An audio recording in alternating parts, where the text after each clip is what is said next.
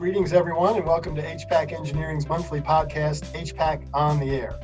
I'm your host, Rob McManamy, editor in chief of HPAC Engineering Magazine, and our guests today are two accomplished engineers and past presidents of ASHRAE Dr. Donald Colliver from the University of Kentucky, Mr. Thomas Phoenix, Mechanical Contractors Inc. in Charlotte, North Carolina. Last spring, this highly experienced pair were named as co chairs of ASHRAE's new Task Force for Building Decarbonization, or TFBD for short. Now, that is an important new effort that our listeners have heard referenced here in prior podcast episodes with current ASHRAE President Mick Schwedler, as well as his predecessor, Chuck Gulledge. It was Gulledge in 2021 who launched the TFBD and intentionally patterned it after the successful ASHRAE Epidemic Task Force that was urgently birthed by the pandemic. Gentlemen, welcome to HPAC on the Air. Don and Tom, first, let's dive into your backgrounds a bit. Please tell us how your careers and involvement with ASHRAE and sustainability efforts over the years have led you to lead this, this key task force. Don, let's let's start with you if we can. Okay, thank you, Rob. First of all, let me thank you for the opportunity to talk about this ASHRAE Task Force for Building Decarbonization. It's uh, a great opportunity to be with you and to talk about this task force that is far reaching and has had a lot of exciting things going on with it. So uh, thank you for the opportunity to talk about it. In response to your question, uh, I've been doing research and teaching in the HVAC area and the design of efficient buildings for quite some time, 40 plus years or so. I got involved in ASHRAE as a student and then uh, later as a faculty member through its research program and standards development, and eventually became society president in 2002. Now, during that time as society president in the years leading up to it, I came to realize that many design professionals were looking for guidance on building and designs that were better than just the code minimums. And I visioned that if we broke down the silos in this built environment profession, and if we brought professionals together, we could provide this guidance to the designers that were trying to build better than the code minimums. And working with AIA and US Green Building Council and IES and US DOE, we pulled together a team to start the development of the Advanced Energy Design Guides. I subsequently served as chair of that group for over 10 years, and by 2013, we had over 50,000 copies of the AEDGs in distribution. This, I believe, was what actually led to my being requested to work on this particular project. Okay, thanks. And that, that all makes sense, certainly. And, uh, and Tom, how, how, did you come to this project, would you say? Well, uh, th thank you, Rob. And, and I would echo Don's thanks for allowing, allowing us to talk about the, the task force. This is really exciting for us. Uh, I'm a consulting engineer. I have worked in the architecture engineering business uh, for a long time. Um, and, and now I'm uh, working with a design build uh, contractor. But again, my, my, my background is uh, consulting engineering. When I first started, I was invited to join the local ASHRAE chapter, and I did, and sort of the rest is history kind of thing. Uh, I was uh, ASHRAE president in 2014 15. Um, but I'm still very involved. Uh, the, the Advanced Energy Design Guide Steering Committee that Don formed uh, and, and you just heard about, I am the current chair of that committee. I've been the chair for the last six years. I also uh, serve on, on the board of the National Institute of Building Sciences in, in, in Washington. Uh, I'm, I'm their current vice chair. I like Don, got a call from Chuck Gulledge and Mick Schwedler last spring that uh, that said, "Hey, you know, we need to get into this decarbonization world, and uh, would you be willing to co-chair this thing with Don?" And I, so I've enthusiastically agreed to to that request. And again, you know, that's that's been our the, the world of, of energy efficiency and now carbon reduction. That's that's been our focus personally, speaking for Don and myself, for a long, long time, and I think that's why we're here today. Well, I'm glad you're. Seems like you're you're a good pair to have in, in charge of this group. Now, how could you describe the uh, the work and goals of the task force a bit, and maybe how it's it's patterned after the uh, epidemic task force also? Well, sure. Again, it, the task force was was appointed by uh, President Gulledge and, and then uh, reappointed this year by, by now President uh, Schwedler. Um, there are 15 members on the task force. Uh, they represent all of the different uh, parts of the industry and they come from all parts of the world. We actually have um, uh, members um, from Europe um, and and representatives from with uh, that grew up in the Far East. Uh, so there's there's global representation on the task force. That what we did early on was we identified what we called key areas of concern.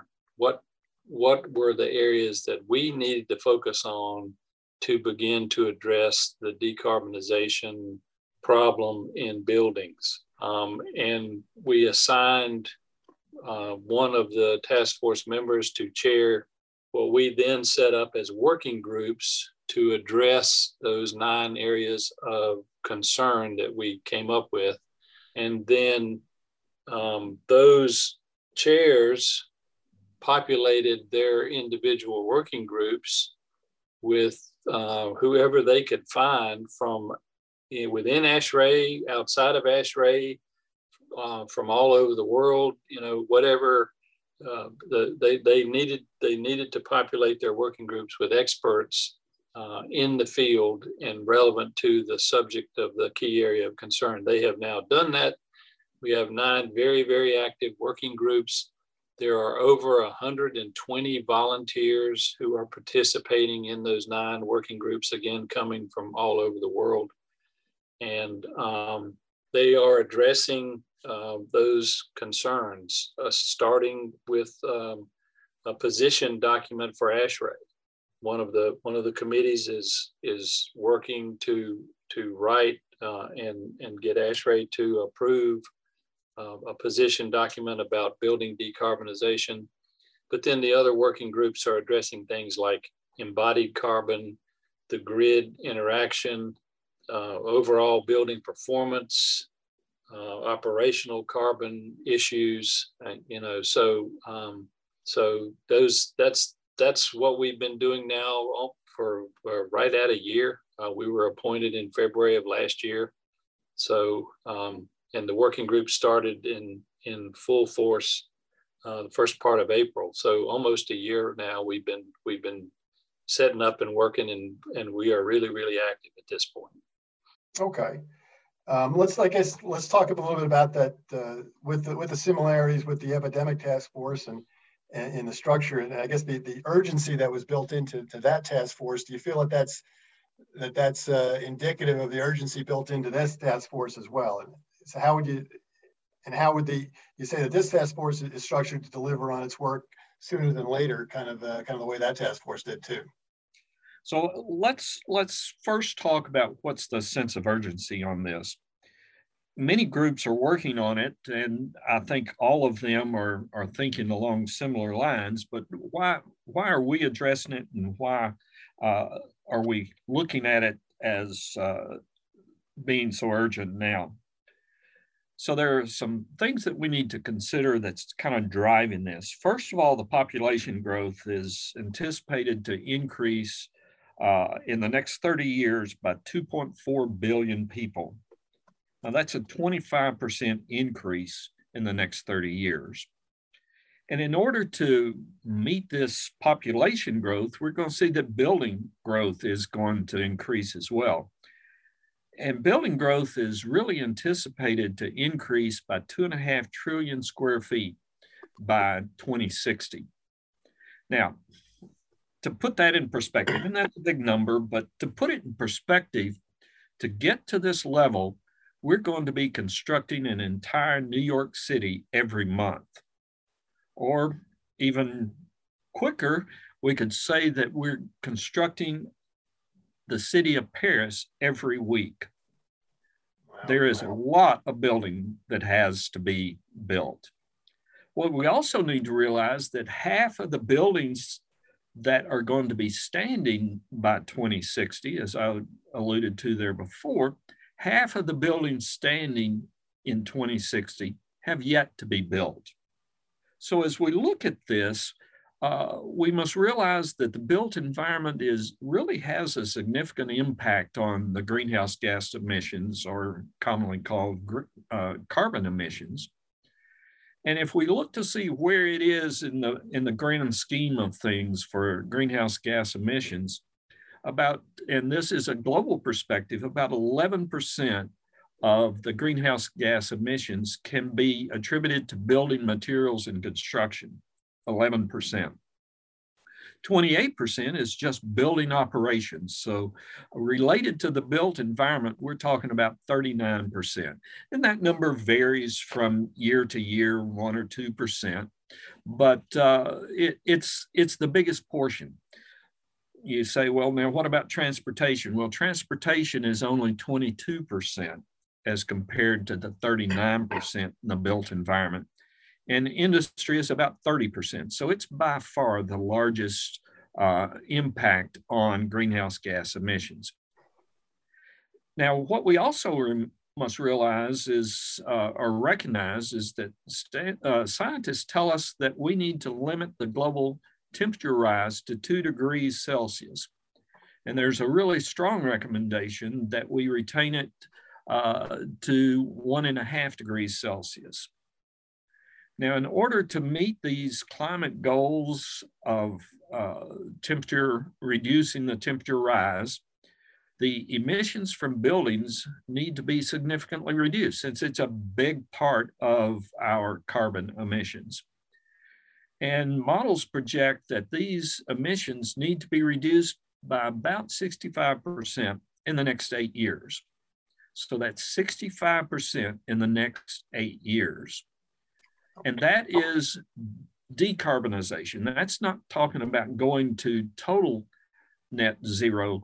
We need to reduce to total net zero by 2050. So that's going to be sooner than we think. So there is quite a bit of urgency in doing that. And I'll, I'll let Tom address how, uh, how we're working on it sooner rather than later.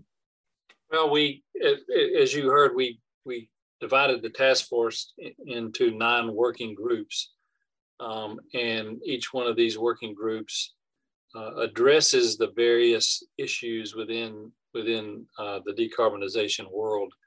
And, and we are, are working uh, basically to a deadline. Uh, the urgency that, that Don just described is very real. And each one of these groups is trying to um, develop what I would call deliverables, and, and that's a pretty broad definition, but that could be things like just information. Uh, one of our working groups actually basically is what we call the library, the Research and Knowledge Working Group. They're gathering up all the information we can find about this. Um, and so, so our deliverables could include um, um, new documentation, uh, new research, certainly new tools that the practitioners in our business can use.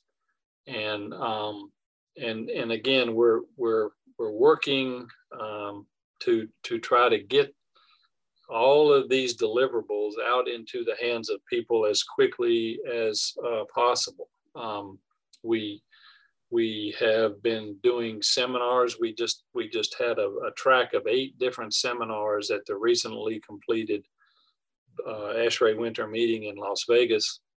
Um, from from our task force, uh, we have a we have a conference scheduled, an international conference on decarbonization scheduled for October of this year. It's actually going to be held in Athens, Greece. Um, I, I, was on a meeting about that conference uh, uh, just a few minutes ago before I uh, joined your podcast here.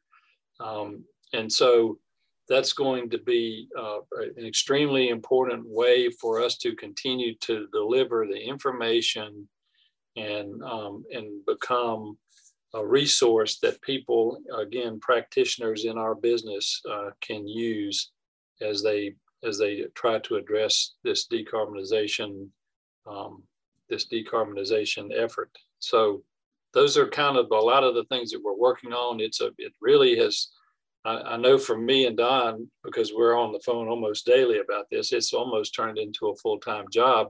And, and that's not a complaint. That, that's, uh, that really and truly is a, a reflection of how urgent we think that all of this is. Now, with that, that October conference in, in, uh, in Athens, is that kind of accelerated some deadlines for the group or was that all, all, all figured into the mix anyway? Well, it, it's been part of our discussions from early, from, from the early days of the task force. Uh, but, but in a way, yes, it has accelerated some of our information gathering. And, and we've gotten a lot of interest in that conference. Um, uh, the, the, um, the European Commission is coming uh, to make presentations. Um, there, there are, you know, there are different groups from around the world that have, have gotten in touch with us. Um, so, so yes, the answer to your question is yes, we, we do need to make sure we don't fall behind in getting the information together uh, promptly so that we can we can have this conference, but also to to meet the goals of the task force, which is which is to provide timely information and, and be be a valuable resource. I guess from from both of your your long experience in the field uh, in research and business and academia, uh, do you believe that building owners now, uh, both public and private, uh, are getting that message, or are they ready to and willing to act on the recommendations of, that your task force will come up with? Well, first, let me say that our work is just larger than the recommendations of the task force. I think what is happening is we're seeing that ASHRAE as a society is adding the carbon to our portfolio of things that we're working with, where we have been working in energy efficiency for many, many, many years. And we are kind of the uh, standards authority for that. The society is, is now looking at, at saying, how can we add carbon or how can we change our emphasis or expand our emphasis from uh, energy efficiency to uh, carbon reduction. And so it, it's more than just the recommendations of the task force. This information is going to be coming from all the different areas of the society, such as developing of new standards and guidelines, uh, our technical committees are, are working on these things.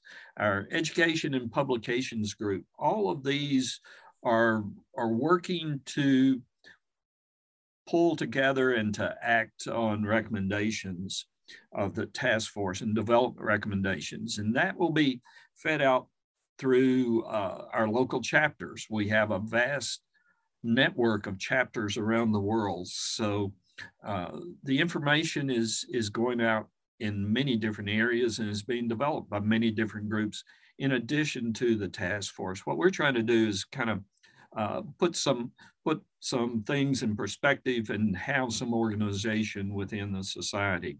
But in, in response to your question, we already have many owners, uh, designers, and agencies, both state and local governments that are that are already asking for this information. Uh, many countries and states or provinces and local governments have set, set goals for decarbonization, but it really hasn't been determined how those goals are going to be reached.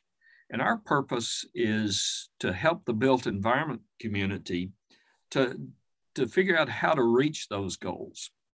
Now, as in anything new, there's going to be some hesitancy in acting.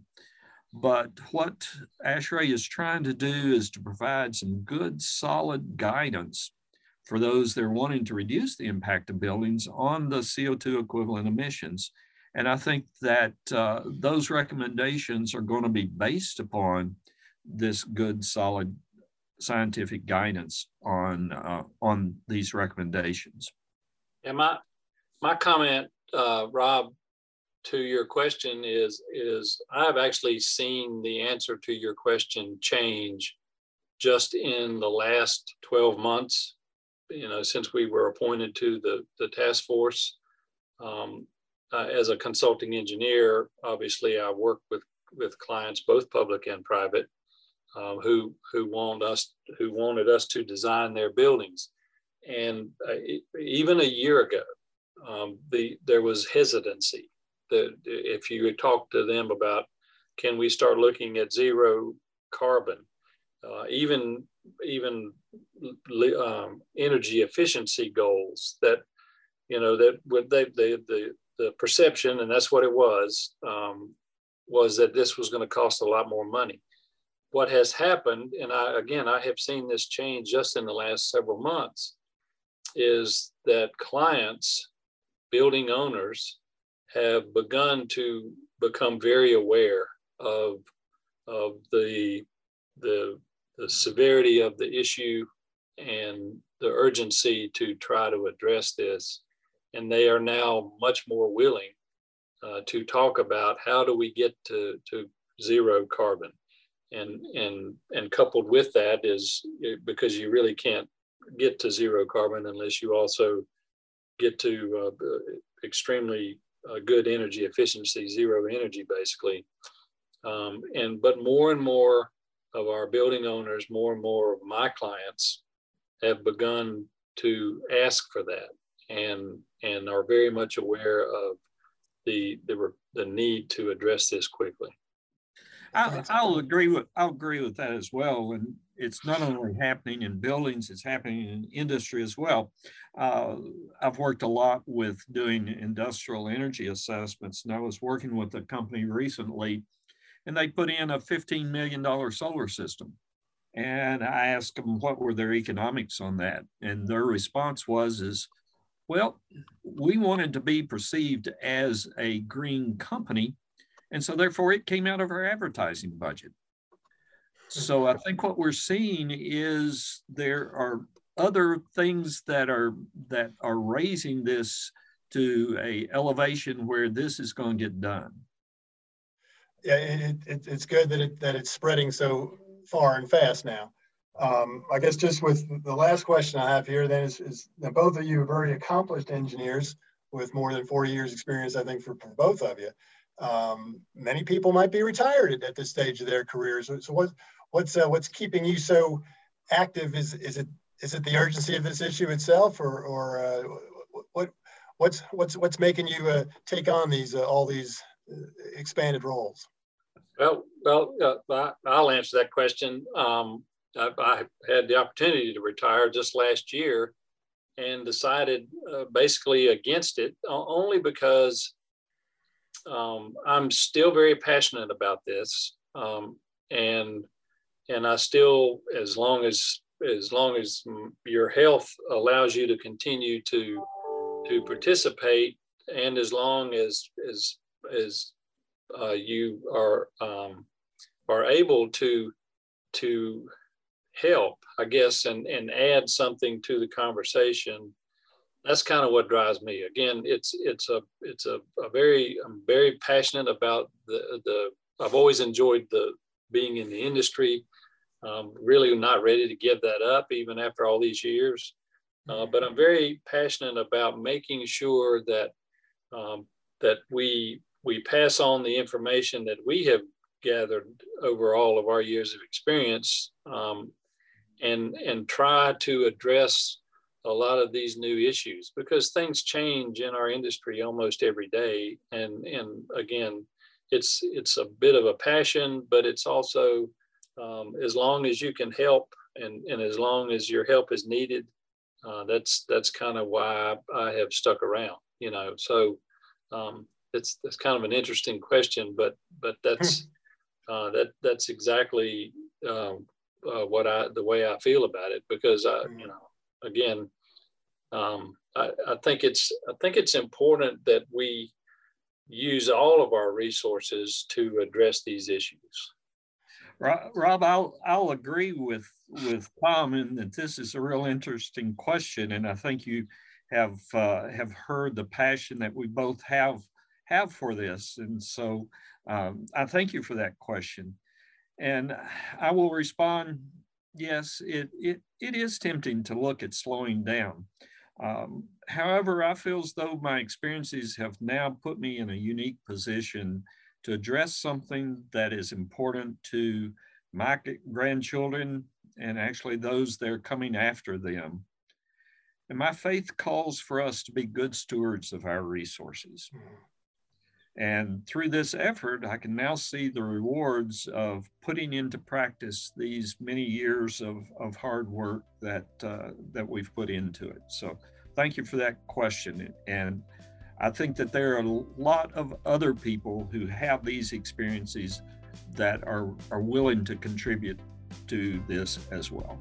Well, uh, well, well, thank you too, and thank thank both of you. And I'm afraid that's all we have time for today. But uh, thanks so much for your insights here and, and for the vital work that you are doing, you're both doing for the profession and, and for our planet. Uh, so thanks again. Um, thanks everybody for listening this month. For our prior episodes of HPAC on the air, please visit our website hpac.com and visit the members only section at the top right of our homepage. So take care, everybody, and we'll uh, we'll see you next time. And gentlemen, good luck with uh, with all the work ahead of you. Thank you. Thank you. Thank you for having us with you today.